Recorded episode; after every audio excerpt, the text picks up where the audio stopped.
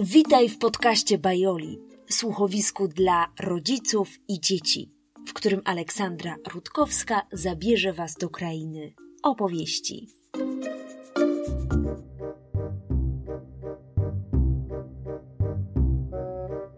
Całkiem niedawno temu żył sobie chłopiec o imieniu Piotrek.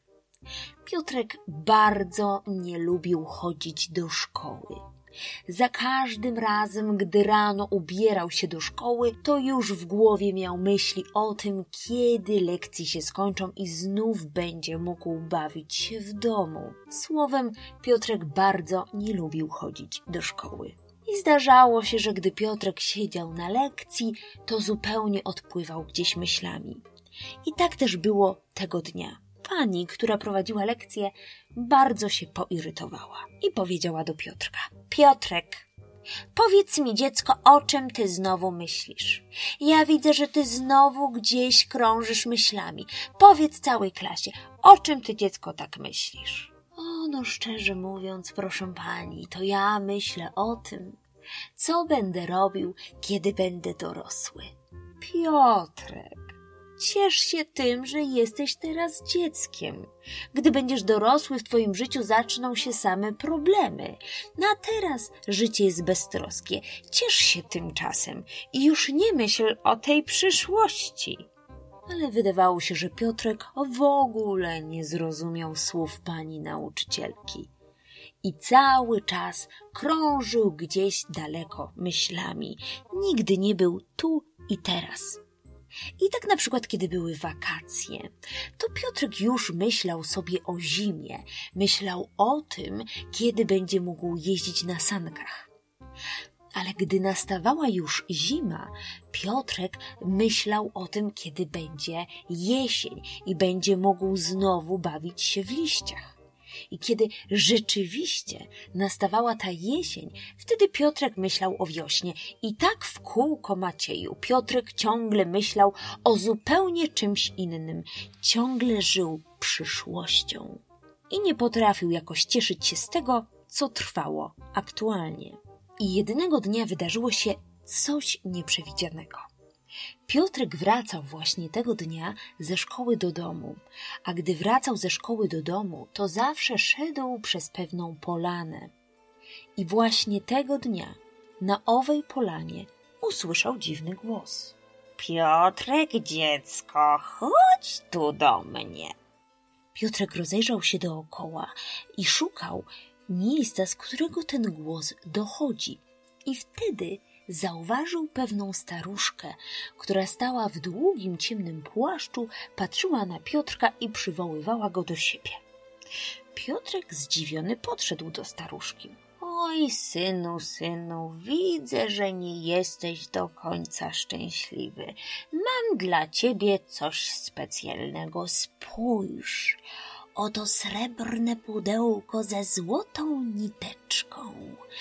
Kiedy tylko będziesz chciał, żeby w Twoim życiu czas trochę przyspieszył i żeby pewne rzeczy nie trwały tak długo, to pociągnij za niteczkę i wtedy przyszłość stanie się teraźniejszością, Piotrek. Masz, oto pudełko dla Ciebie w prezencie ode mnie. Piotrek był zaskoczony. Staruszka niemal spadła mu prosto z nieba. No kto by pomyślał? Tak się ucieszył. No przecież właśnie takiego pudełka trzeba mu było. Bardzo podziękował staruszce. Tylko pamiętaj, dziecko, pamiętaj, nie pociągaj za niteczkę zbyt często, bo twoje życie przeminie w mgnieniu oka. Uważaj, Piotrek ale Piotrek cieszył się tak bardzo, że już nie do końca usłyszał słowa staruszki. Popędził zadowolony do domu i jeszcze z daleka dziękował staruszce. A potem usiadł w swoim pokoju, patrzył na srebrne pudełko i nie mógł się doczekać kolejnego dnia, bo już chciał pociągnąć za złotą niteczkę. I właśnie rano, kiedy Piotrek poszedł do szkoły, zabrał ze sobą pudełko i gdy tylko usiadł w szkolnej ławce na pierwszej lekcji, wtedy od razu pociągnął za niteczkę i już usłyszał dzwonek kończący lekcję. I od tej pory Cały dzień Piotrka składał się z samych przerw. Bardzo się Piotrek cieszył, po prostu bardzo się cieszył z tego, że nie musi siedzieć na tych nudnych lekcjach ale po jakimś czasie Piotrkowi znudziły się ciągłe przerwy. No przecież ile można biegać po boisku za piłką? Piotrek pomyślał, że trzeba by było trochę bardziej pociągnąć za niteczkę. Chciałby już skończyć szkołę zupełnie. I tak też zrobił. Jednego dnia Piotrek pociągnął za niteczkę trochę bardziej. No i rzeczywiście, Piotrek był już po szkole. Stał się dorosły i mógł pracować. Piotrek zawsze marzył o tym, by być cieślą i tak też się stało. Pracował na dachach domów i ta praca bardzo mu się podobała, do tego stopnia, że nawet przez chwilę Piotrek zupełnie zapomniał o srebrnym pudełku ze złotą niteczką. Do momentu, kiedy skończyły mu się pieniądze, a do końca miesiąca było jeszcze daleko. Wtedy Piotrek podciągnął za złotą niteczkę i znów był kolejny miesiąc i znów miał pieniądze. A potem Piotrek pomyślał, że przydałoby się to życie spędzić z kimś, kogo kocha. I wtedy przypomniała mu się Marta, w której podkochiwał się w szkole. Pomyślał, że świetnie byłoby, gdyby Marta była jego żoną, ale nie chciał czekać na ten moment. Po prostu pociągnął za niteczkę i już stał z Martą na ślubnym kobiercu. A później, gdy Marta zaszła w ciążę, wtedy Piotrek nie mógł doczekać się pierwszego dziecka. Pociągnął za niteczkę i już pierwsze maleństwo było na świecie. A później, gdy Marta zaszła w drugą i trzecią ciążę, Piotrek cały czas pociągał za niteczkę, żeby móc cieszyć się kolejnym dzieckiem. Ale gdy już miał pełną rodzinę, Wtedy pojawiły się problemy finansowe i Piotrek zupełnie nie wiedział, jak sobie z tym poradzić, więc za każdym razem, gdy tylko pojawiały się jakieś troski, Piotrek pociągał za niteczkę. I jednego dnia Piotrek spojrzał w lustro. Jego twarz była cała pomarszczona. Jego dłonie również były pomarszczone. Piotrek opierał się o laskę. Był już stary, przygarbiony i schorowany i wtedy spojrzał się na swoją żonę. Siedziała w fotelu i płakała. Dlaczego płaczesz, kochanie? Piotrek, ja mam wrażenie, że nasze życie przeminęło w mgnieniu oka. Piotrek, ja nie wiem dlaczego ale ja w ogóle nie pamiętam, kiedy dorosły nasze dzieci. Ja nie pamiętam, kiedy stawiały pierwsze kroki. Ja mam wrażenie, Piotrek, że ja nie mam żadnych wspomnień z naszej młodości. Jak to się wszystko stało? Piotrek niestety wiedział, jak to się wszystko stało. I było mu bardzo przykro, że ich wspólne życie przeminęło w mgnieniu oka, że nie ma żadnych wspomnień i było mu tak źle, że jedyny pomysł, na który wpadł, to było znów pudełko ze złotą niteczką. Pociągnął za niteczkę, ale ta zrobiła się szara. Piotrek był zdruzgotany. Chwycił pudełko, chwycił laskę, o którą się podpierał i poszedł na tę polanę, na której kiedyś spotkał staruszkę. I już z daleka słyszał jej głos. Uuu, witaj, Piotrku, synu, i ja jak moje pudełko.